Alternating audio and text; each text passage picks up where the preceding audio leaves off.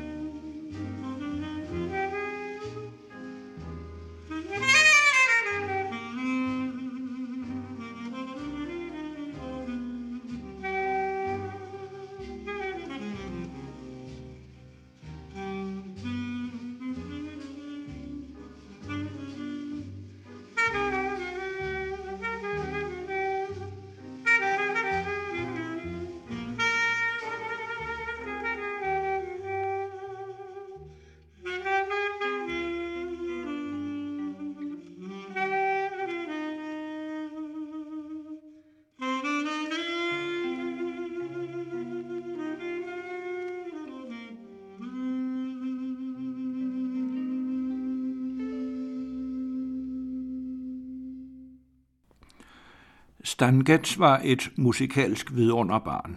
Han blev professionel musiker som 15-årig, og i 1947 blev han medlem af Woody Hermans orkester, hvor han fik sit gennembrud som solist. Samtidig med at Miles Davis debuterede med sit berømte Niemands orkester, indspillede Woody Herman nogle af sine bedste numre. Han var en mådelig kleinetist, men leder af et fremragende orkester, der var domineret af hvide solister. Også de blev skoledannende i cooljazzen, frem for alt orkestrets legendariske saxofongruppe, der blev kendt som Four Brothers, altså de fire brødre. Foruden Getz bestod gruppen af Zoot Sims, Al Cohn og Jimmy Jufrey og gruppen blev døbt efter Jimmy Jufris arrangement Four Brothers. Getz fik et betydeligt gennembrud med balladen Early Autumn. Først hører vi orkesterlederen Udi Herman på alt saxofon, derefter Terry Gibbs på vibrafon, og så den kun 20-årige Stan Getzes gennembrud som solist.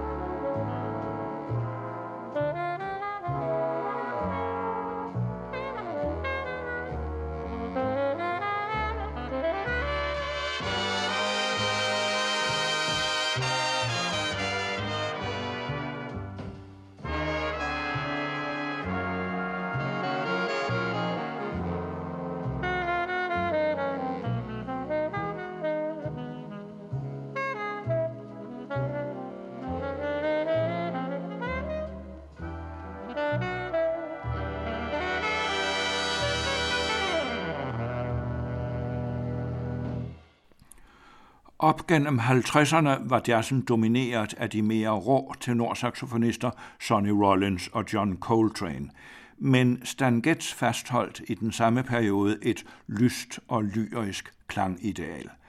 Han forlod Woody Hermans orkester i 1950 for at lede sin egen kvintet, og som solist fik han den bedst tænkelige start.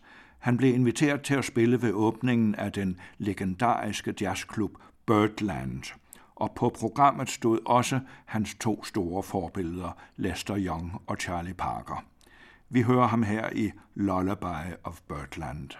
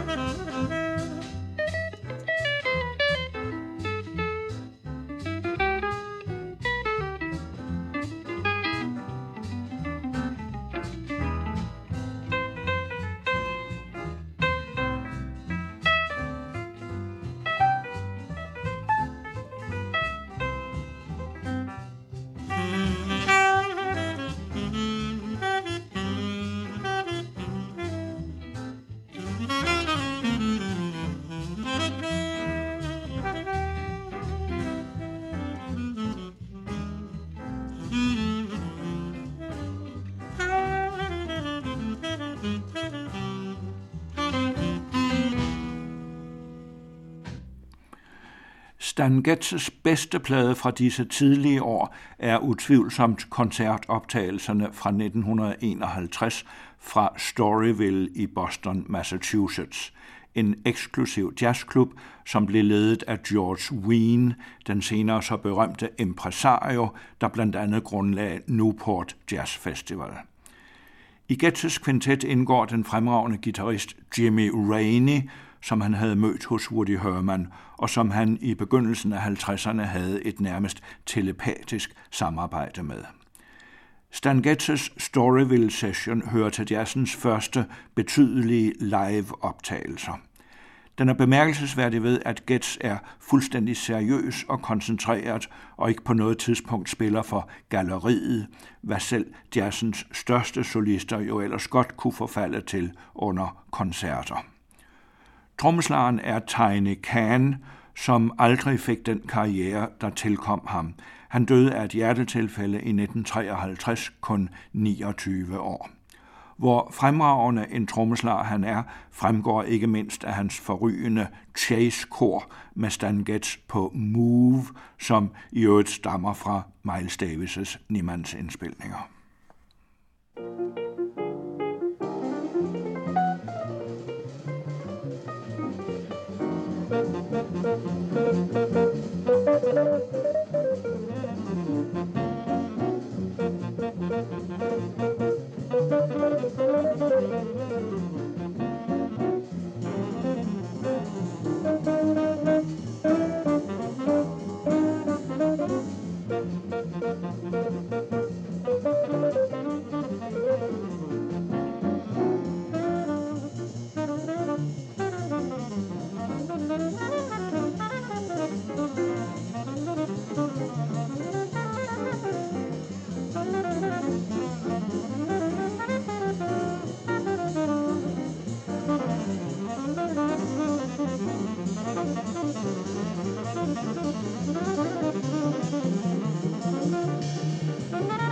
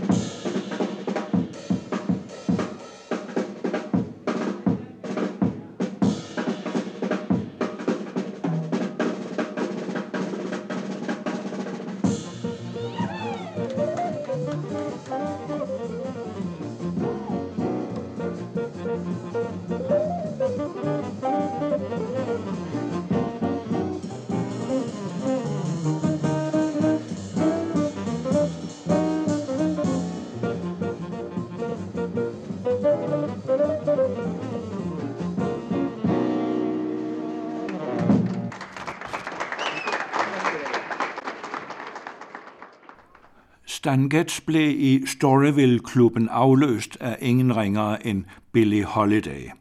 Og på hendes første aften kunne han ikke dy sig for at gå på scenen med hende. Der blev heldigvis optaget tre sange med dem. Getz spiller ingen soli, men specielt i Lover Come Back to Me er hans obligate spil bag Billie Holiday fremragende. Han har utvivlsomt følt, at nu indtog han endelig Lester Youngs plads, i det Lester Young jo var hendes yndlingsakkompagnatør. Vi hører hendes smerteligt nøgne version af Lover Come Back to Me, og håber, at den musikalske kvalitet råder båd på, at optagelsen rent teknisk ikke er i top.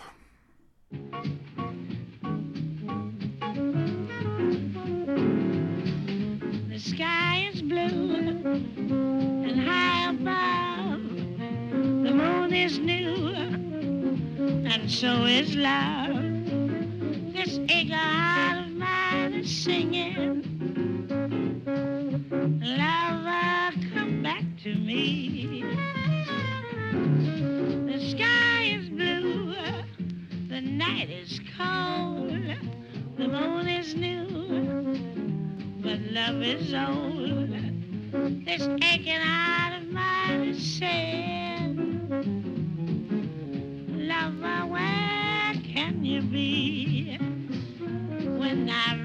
remember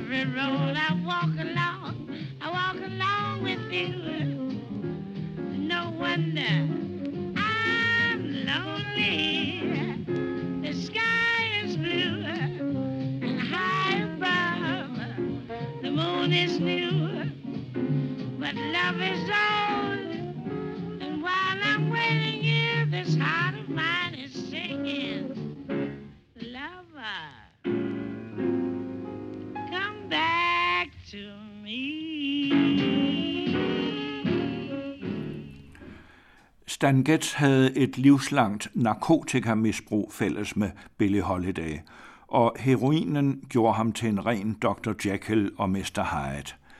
Han spiller musik, som ofte er båret af stor ømhed, men i perioder var han et forfærdeligt menneske. Han kunne være arrogant og uforskammet over for sine kollegaer, han var hensynsløst promiskuøs, og han gennembankede sine koner og kærester og havnede mindst én gang i fængsel for hustruvold. Hans narkotikamisbrug accelererede så voldsomt, at han i 1954 simulerede et væbnet røveri for at få fat i stoffet. Med en pegefinger i jakkelommen lod han, som om han havde en revolver, men en snarådig ekspeditrice fik tilkaldt politiet, og Gets blev idømt seks måneders fængsel. Men han spillede som en engel. Hvis der er en sammenhæng mellem Stan Getzes liv og kunst, kan man måske opleve musikkens næsten overjordiske skønhed som udtryk for en længsel så ustillelig, at den kun kunne forløses i musikken. Han er en af jazzens største romantikere.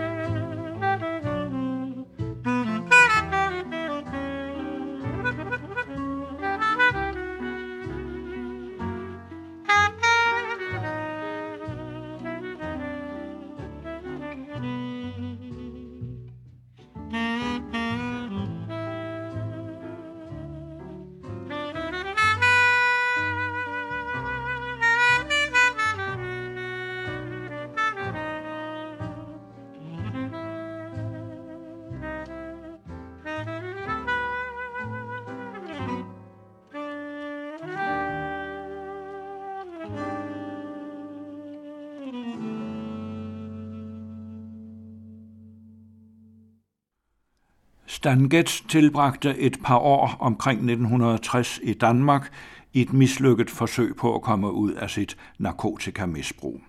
Her var han med til at åbne det legendariske spillested Montmartre, og da han vendte tilbage til USA, var scenen i nogen grad blevet overtaget af instrumentkollegaen John Coltrane og den mere frie jazz, som Getz ikke havde meget til overs for. Han fik et nyt stort gennembrud med bossa nova-musikken, hvormed han genindførte den bløde melodi i jazzen. Dette havde sin egen logik, for bossa nova-kunstnerne havde oprindeligt hentet inspiration hos netop cool jazzens første udøvere, Jerry Mulligan, Chet Baker og Stan Getz. Bossa nova blev udviklet i Rio de Janeiros milde strandmiljø – som en let swingende, melodiøs sangkunst, og dens hovedskikkelser var sangeren Joao Gilberto og komponisten Antonio Carlos Jobim, der var en del af barmiljøet på Copacabana og Ipanema-strandene. De optræder her sammen med Stan Getz på The Girl from Ipanema, der blev et verdenshit. Desuden medvirker Joao Gilbertos kone Astrid Gilberto, som egentlig ikke var sanger, men da hun alligevel havde ledsaget sin mand til studiet, bad de andre hende om at synge solo, og det blev så også et stort gennembrud for hende. Dum, dum, dum, bling.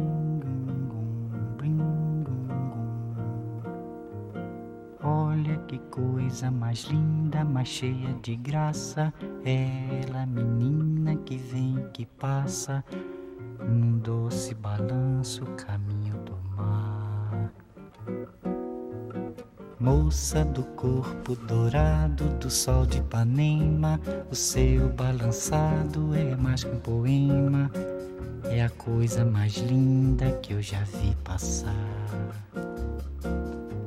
Ah, porque estou tão sozinho. Ah, porque tudo é tão triste.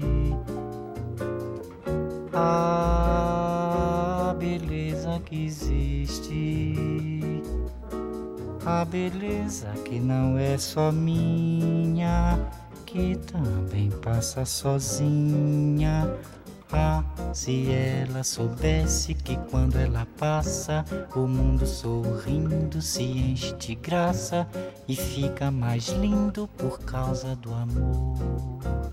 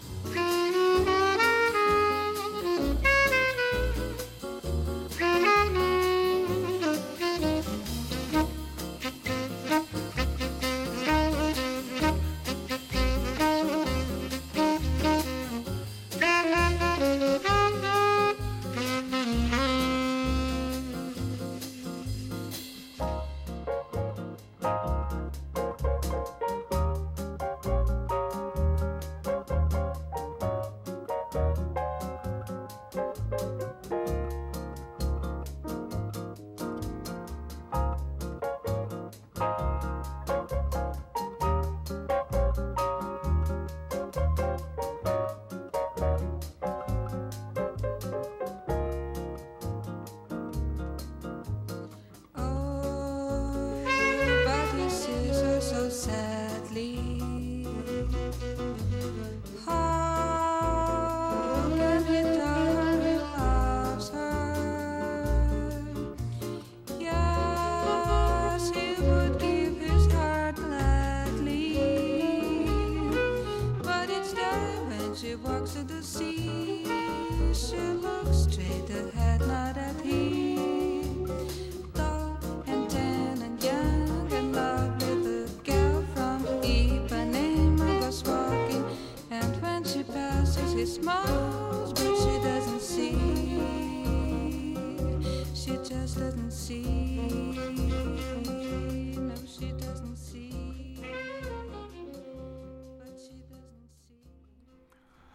Bossa Nova lå lige langt fra den ligegyldige familiepop og den mere hårdslående rock and roll, der havde domineret i 50'ernes populærmusik. Og inden for jazzen var den et alternativ til John Coltrane's, Ornette Colemans og Albert Eilers mere frie jazz.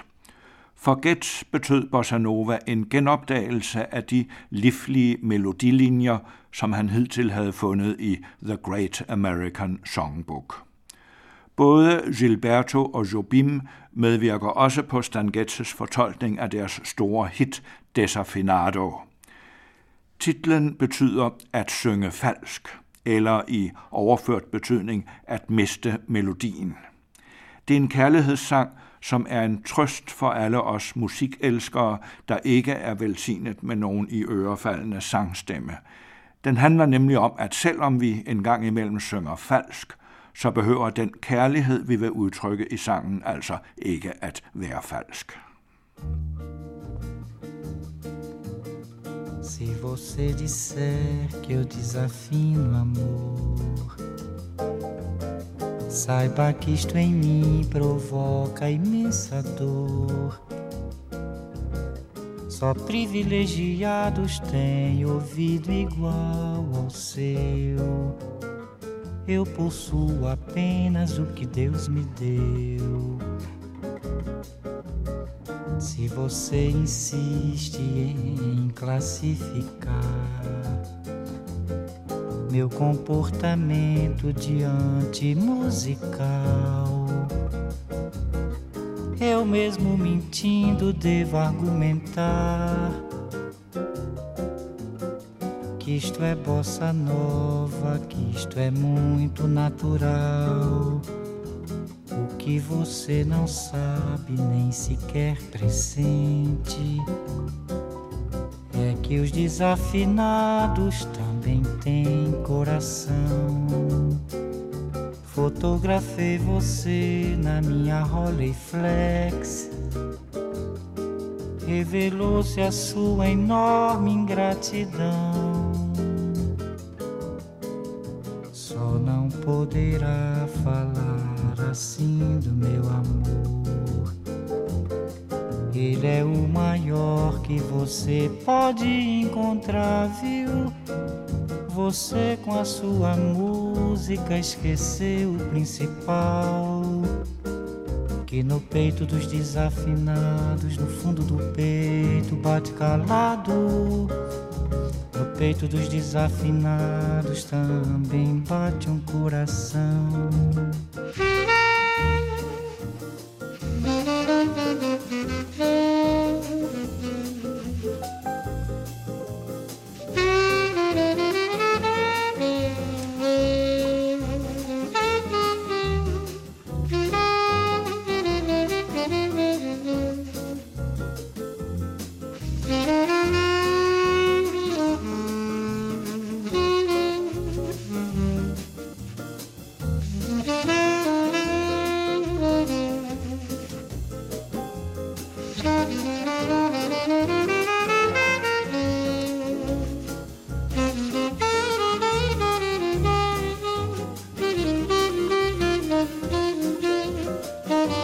Mm-hmm.